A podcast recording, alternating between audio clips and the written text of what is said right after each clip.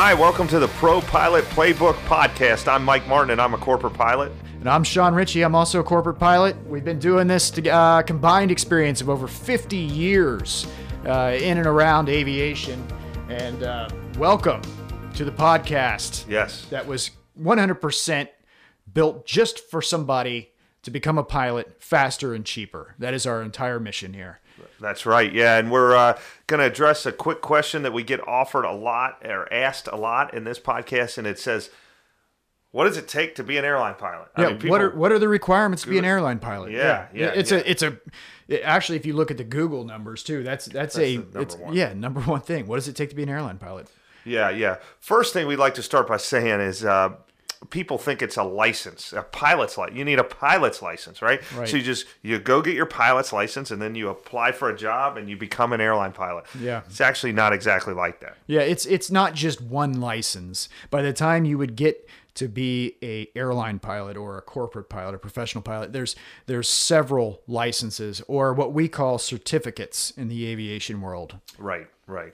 First one is the most common is the private pilot's license, and that's the one that allows you to fly for fun and good weather and small airplanes. Um, and that that that is a fun license to get, but it's the same license that you'll see guys buzzing around and you know little Cessnas around on the weekends at some of your local airports. So that's the first license that you get. Right, and then on top of that besides certificates or the licenses, there are these add on things the FAA calls ratings, and these allow you to do extra things with that license. So, the typical next step a person would get after their private pilot's license, which allows you to fly not for hire, you can't be paid uh, to fly for anybody as a private pilot, but is the instrument rating, which is an add on to any certificate, and that allows you to fly without being able to see out the windows or in bad weather. So if you just had your private pilot's license without that instrument rating, you could only fly on nice days and uh, you know basically no clouds, no, no clouds, yeah. right? Exactly.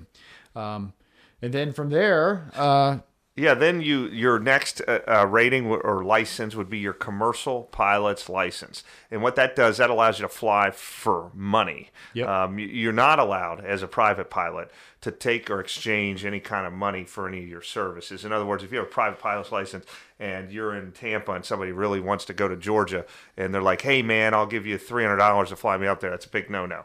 Yep. Now, once you receive, uh, and there's a little more to it than that, but once you're a, com- uh, com- commercial pilot's license, then you can work for certain operators and get paid for what you do.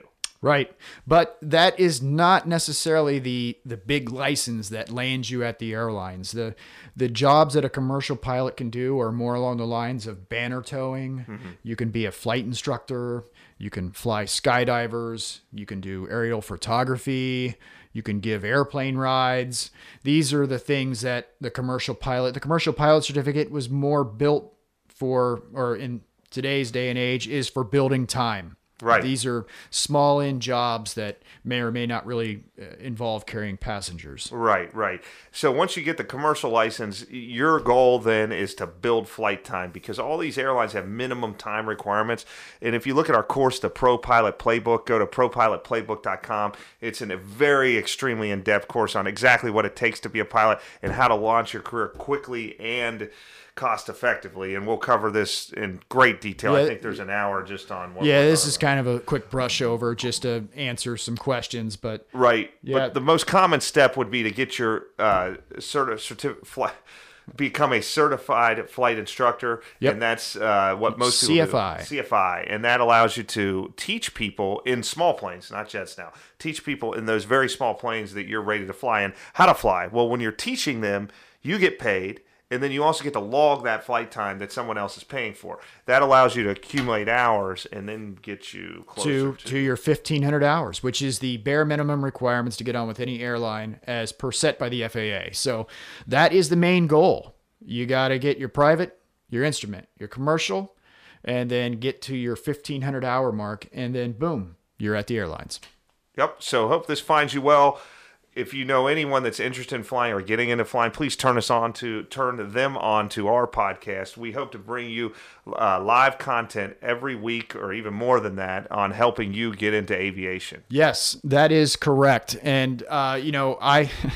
I really feel like we're we're dropping some great information here. I mean, Yeah, when yeah. we started this, I think I mentioned at one point in one of the episodes that uh, you know, I feel like we would be doing a disservice to the aviation industry if we didn't start this because this Yeah. this subject matter does not exist out there anywhere. Right. Nobody's truly educated. I mean, you can Google it and find bits and pieces on the internet, but no one's really uh, teaching people what it's like to actually be a pilot. And and you know, I don't want to. I don't even know if encouraging is the right word because this this product really sells itself. But but uh, once you learn out more about it, it's Mm-hmm. it's a lot of people would probably be interested in doing. it. Absolutely. Yeah. If you have any questions, uh, you can always, and we'll answer it right on the show. Uh, we do episodes where we just run through a bunch of questions people email us. So you can send those emails in at podcast at propilotplaybook.com. And thanks for tuning in. Thanks for tuning in. Have a good one.